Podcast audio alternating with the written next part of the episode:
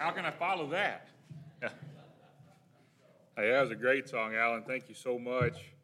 We'll be in 1 Thessalonians chapter 1 this morning. 1 Thessalonians chapter 1. I'm glad you're here on a summer Sunday. And I tell you, it was an exciting week around here this week. And it was great to see the building being used to its maximum potential.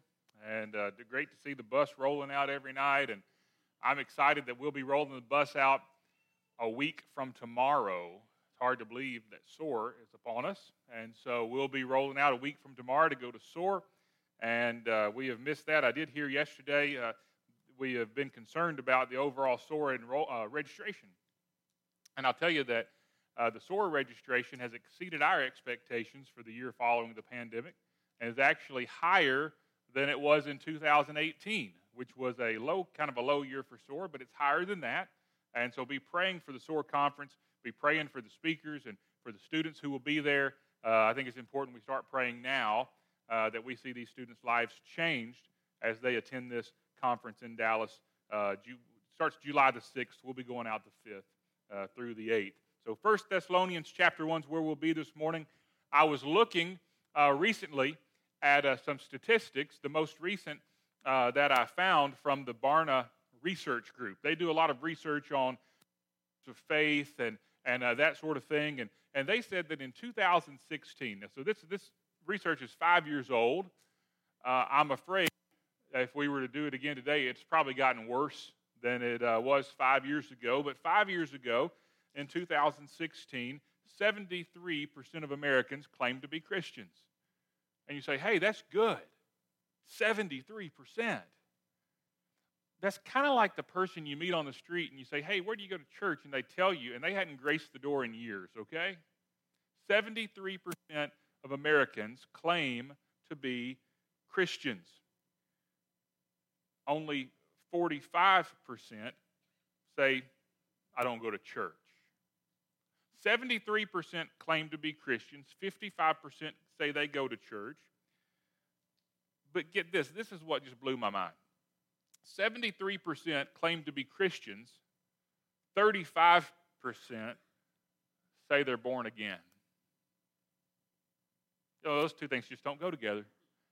73% claim to be Christians, 35% say they have a relationship with Jesus Christ. Only 23% of Americans in 2016 said they believed the Bible to be 100% true. That's scary. And I get this, 7%, just 7%, were classified by the Barna Group to be evangelicals. Now you say, what does that mean? They had to answer yes to all of the following questions. Now the Barna Group didn't say, are you an evangelical? Because you wouldn't know what that meant. I wouldn't know what they meant by that. They asked them these questions. And if my microphone's cutting out, we can just switch to the pulpit, Mike, because it sounds to me like it is. But so they asked them all of these questions, and if they said yes to all of these questions, they said they're an evangelical. They said, are you born again? Do you have a relationship with Jesus Christ? They say, is your faith important to your life today? In other words, does your faith impact your day-to-day life? If they said yes, they are on the way to being an evangelical. They asked them, they said, not only are you born again, not only does your faith impact your life, they say, do you feel a responsibility to share your faith with others?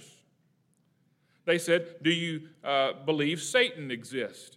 Do you believe Jesus lived a sinless life on earth? Do you believe the Bible's accurate? Do you believe that salvation is by grace alone and not by works? Do you believe that God is the all-knowing, all-powerful, perfect deity who created the universe and rules today? Let me tell you, I'd answer yes to all of those questions. I'd hope you would too. Only 7% of those surveyed, a representative survey of the country, only 7% said they agreed with those. There's no doubt that the church has its work cut out for it. There's no doubt that there's work to do. The Barna Group asked a lot of questions as they determined whether or not they would say somebody is a Christian. But Paul narrowed it down to just three things in our text this morning. Paul narrowed it down to three characteristics that we can look at to gauge our walk, to gauge our life, to say, does my life measure up to what is expected of me as a Christian? That's what we're going to look at in 1 Thessalonians chapter 1. Begin reading with me this morning in verse 1. 1 Thessalonians 1, beginning in verse 1. Paul, Silvanus, and Timothy, to the church of the Thessalonians in God the Father and the Lord Jesus Christ, grace to you and peace from God our Father and the Lord Jesus Christ. We give thanks to God always for you all, making mention of you in our prayers, remembering without ceasing your work of faith, labor of love, and patience of hope in our Lord Jesus Christ in the sight of our God and Father, knowing, beloved brethren, your election by God. For our gospel did not come to you in word only, but also in power and in the Holy Spirit and in much assurance, as you know what kind of men we were among you for your sake. And you became followers of us and of the Lord, having received the word in much affliction with joy of the Holy Spirit, so that you became examples to all in Macedonia and Achaia who believe. For from you the word of the Lord is sounded forth, not only in Macedonia and Achaia, but also in every place. Your faith towards God has gone out, so that we do not need to say anything.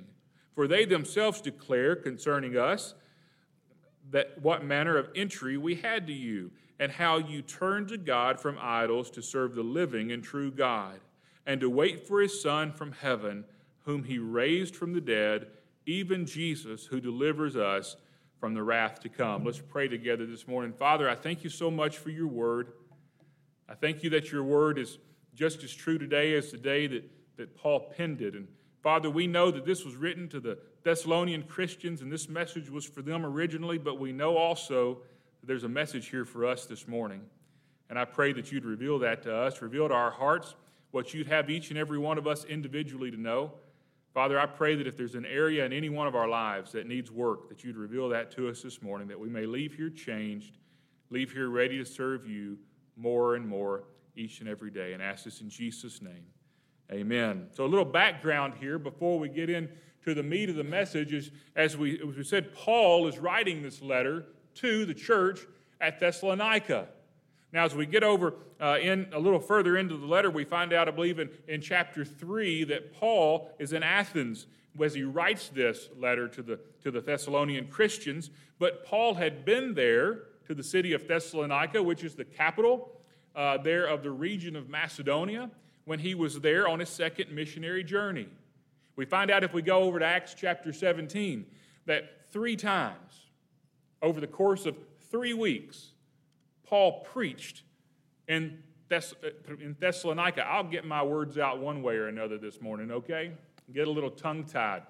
But Paul preached 3 times over the course of 3 Sabbaths there in Thessalonica. And in Acts chapter 17, verse 4, it tells us that as a result of those 3 occasions of preaching, it says, and some of them were persuaded, and a great multitude of the devout Greeks, and not a few of the leading women joined Paul and Silas. So over the course of 3 weeks, Paul preached, and it says, a great multitude of devout Greeks, and not a few, meaning a lot, of the leading women followed what he was preaching and became Christians. And in Acts chapter 17, verse 5, the very next verse, we find out that the leaders became envious. And if we continue reading in Acts chapter 17, we'd find out in verse 10 that Paul and Silas have to sneak away under the cover of darkness because their lives are in jeopardy because they're preaching the gospel and people are following.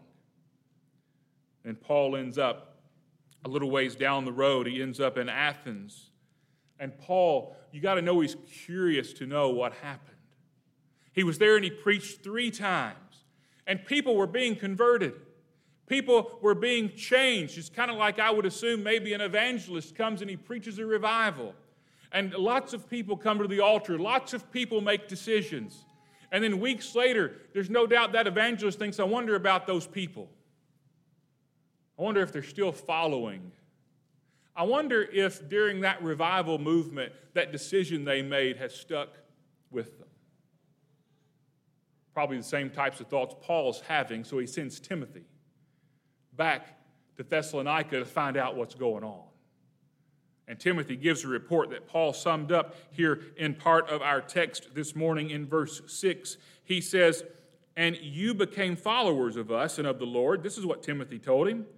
"Having received the word in much affliction with joy of the Holy Spirit, so that you became examples to all in Macedonia and Achaia who believed." He says, you took the word. And everybody in the region, everybody around saw Thessalonica. And you witnessed to them through your actions because you accepted the gospel. He says in verse 8, "For from you the word of the Lord is sounded forth, not only in Macedonia and Achaia, but also in every place. Your faith towards God's gone out so that we do not need to say anything." We don't even have to tell people that you're Christians because people know it when they see you. Now, that's the kind of people we need to be, isn't it? You know, that's the kind of people. We have got a lot of those kind of people right here in Bristol Baptist Church. I'll tell you that your reputation precedes you. We'll be in town, be someplace, be at a funeral, be somewhere, and people find out that I'm affiliated with Bristol Baptist Church. They brag on you. Now, don't get the big head. Thessalonica wasn't a perfect church. It was made of humans. And so is this one. But I want you to know that your reputation precedes you, just like the church at Thessalonica. But we still ought to have the goal of striving more and more to be like this every single day.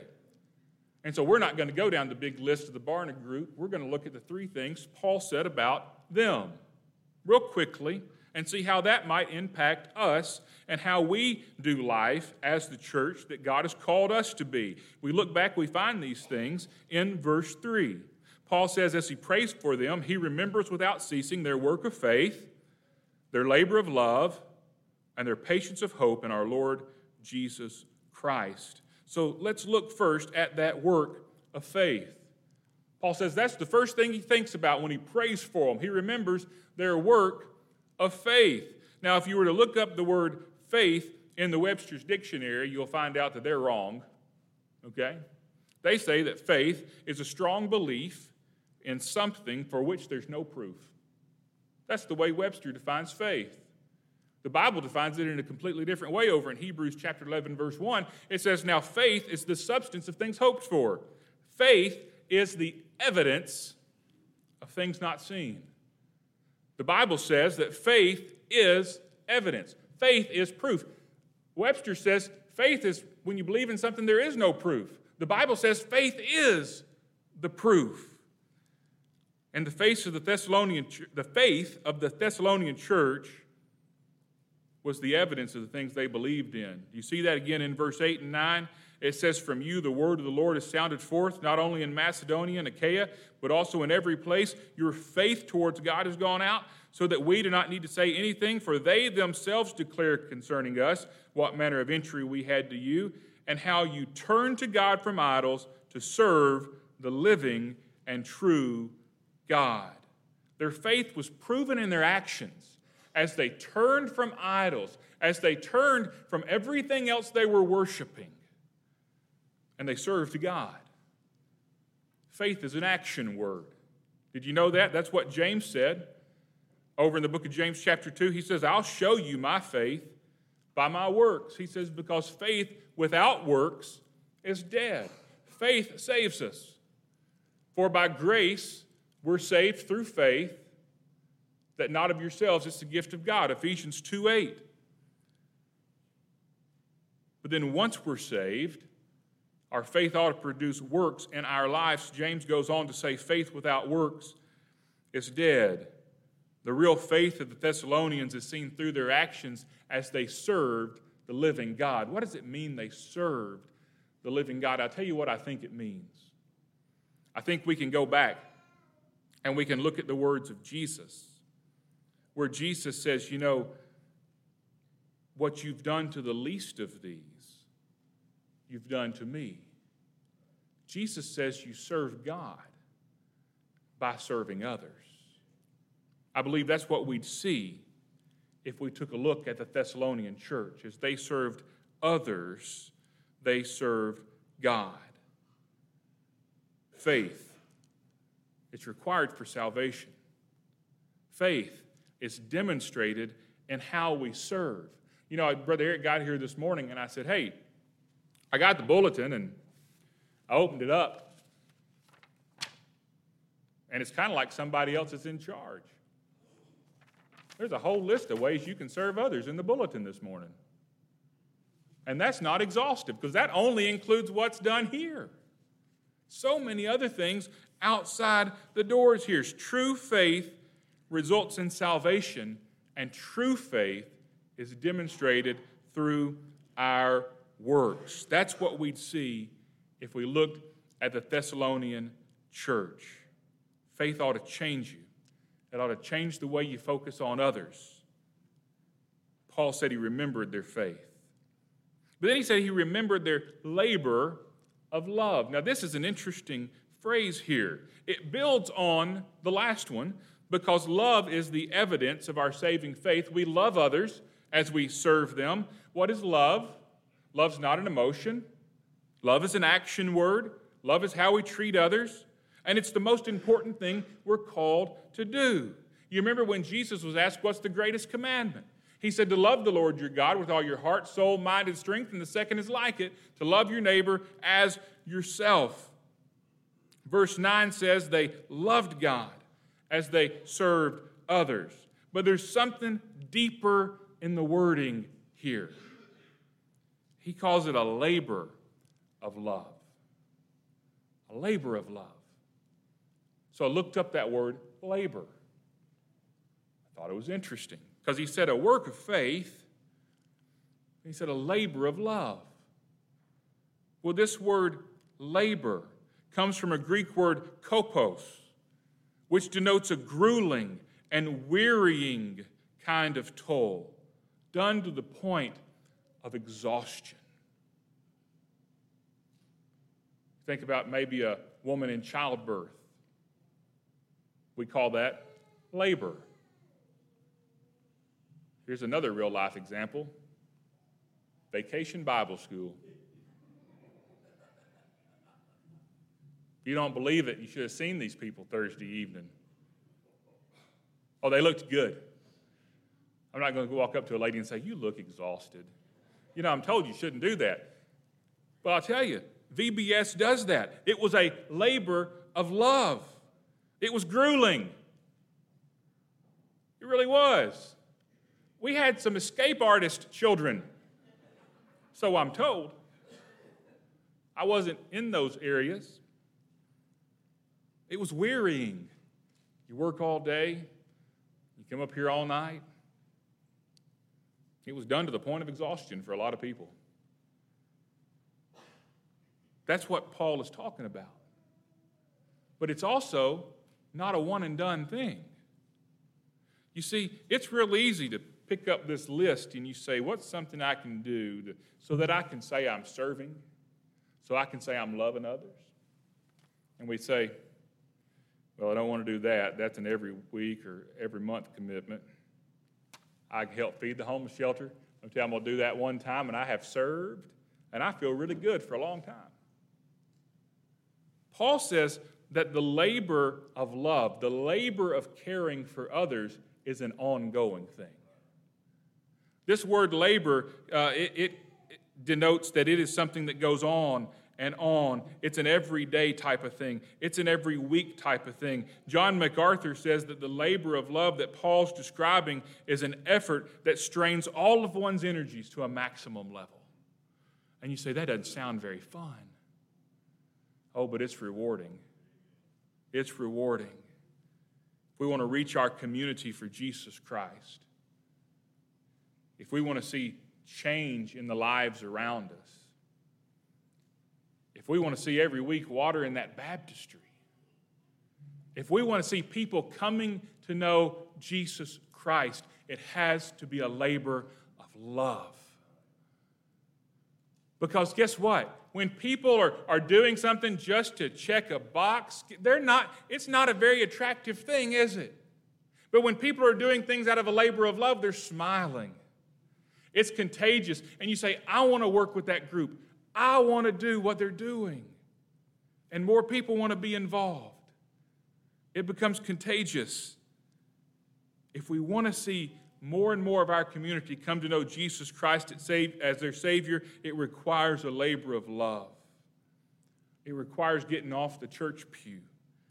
It requires getting out of our comfort zone and doing something maybe we thought we'd never do before. It requires us to think about others instead of thinking about ourselves. And it may require working to the point of exhaustion from time to time. But it's worth it. And I'm thankful that there's so many people in this church that quite obviously view their work for the Lord as a labor of love. It's very evident as we look around. But you know what? Even though there's so many that already do that, there's room for more to join in. On this list and in a lot of other roles, gives you something to pray about. You know, I promise you something. If you pray about it, if you pray, Father, you just show me if you want me to do something in the church, I can tell you how he's going to answer. He's going to say, yeah, I want you to do something in the church. You just got to figure out what it is. And I hope you'll plug in and do something. And one last thing. Paul remembered their patience of hope. So he remembered their work of faith, he remembered their labor of love, and he remembers their patience of hope. Now, the NIV says this a little different. And I like the way the NIV says it. Instead of patience, it says endurance. It says their endurance inspired by hope. Their endurance inspired by hope. Inspired by hope of what? Hope in the return of Jesus. Look back at verse 9 again. Paul says, for they themselves, these are the people talking about the Thessalonians, for they themselves declare concerning us what manner of entry we had to you, and how you turned to God from idols to serve the living and true God, and to wait for his Son from heaven, whom he raised from the dead, even Jesus, who delivers us from the wrath to come. Unsaved people are not waiting for Jesus. They have no hope. You wonder why the United States seems to be so hopeless. You wonder why you turn on the news and it's just a hopeless state out there. Well, if you go back to those statistics we started with, you find out why everything's so hopeless. Because there's a lot of folks not saved. By and large, probably the majority of the country is not saved. They have no hope. But those of us who are saved, Paul says we have hope. We have endurance. We have the ability to keep on. We have the ability to continue serving. You say, I've worked to the point of exhaustion.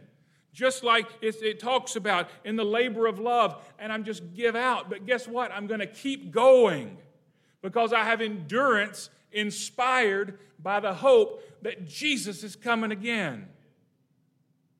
And when he comes back, I don't need to be sitting around twiddling my thumbs waiting on him. Read 2 Thessalonians. Paul wrote a whole letter to him about that. Don't need to be just sitting around twiddling my thumbs waiting on him. I need to be at work serving him.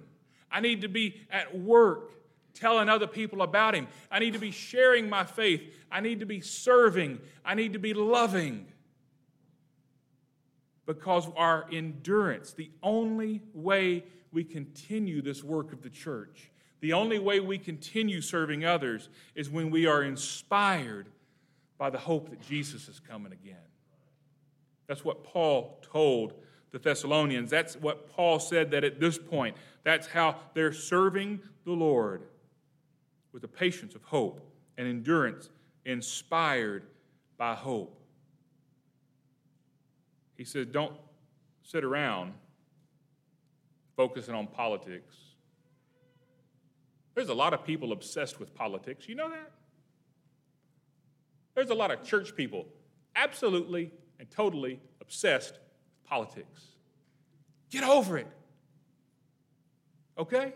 Get over it. There's not a candidate out there that's Jesus Christ.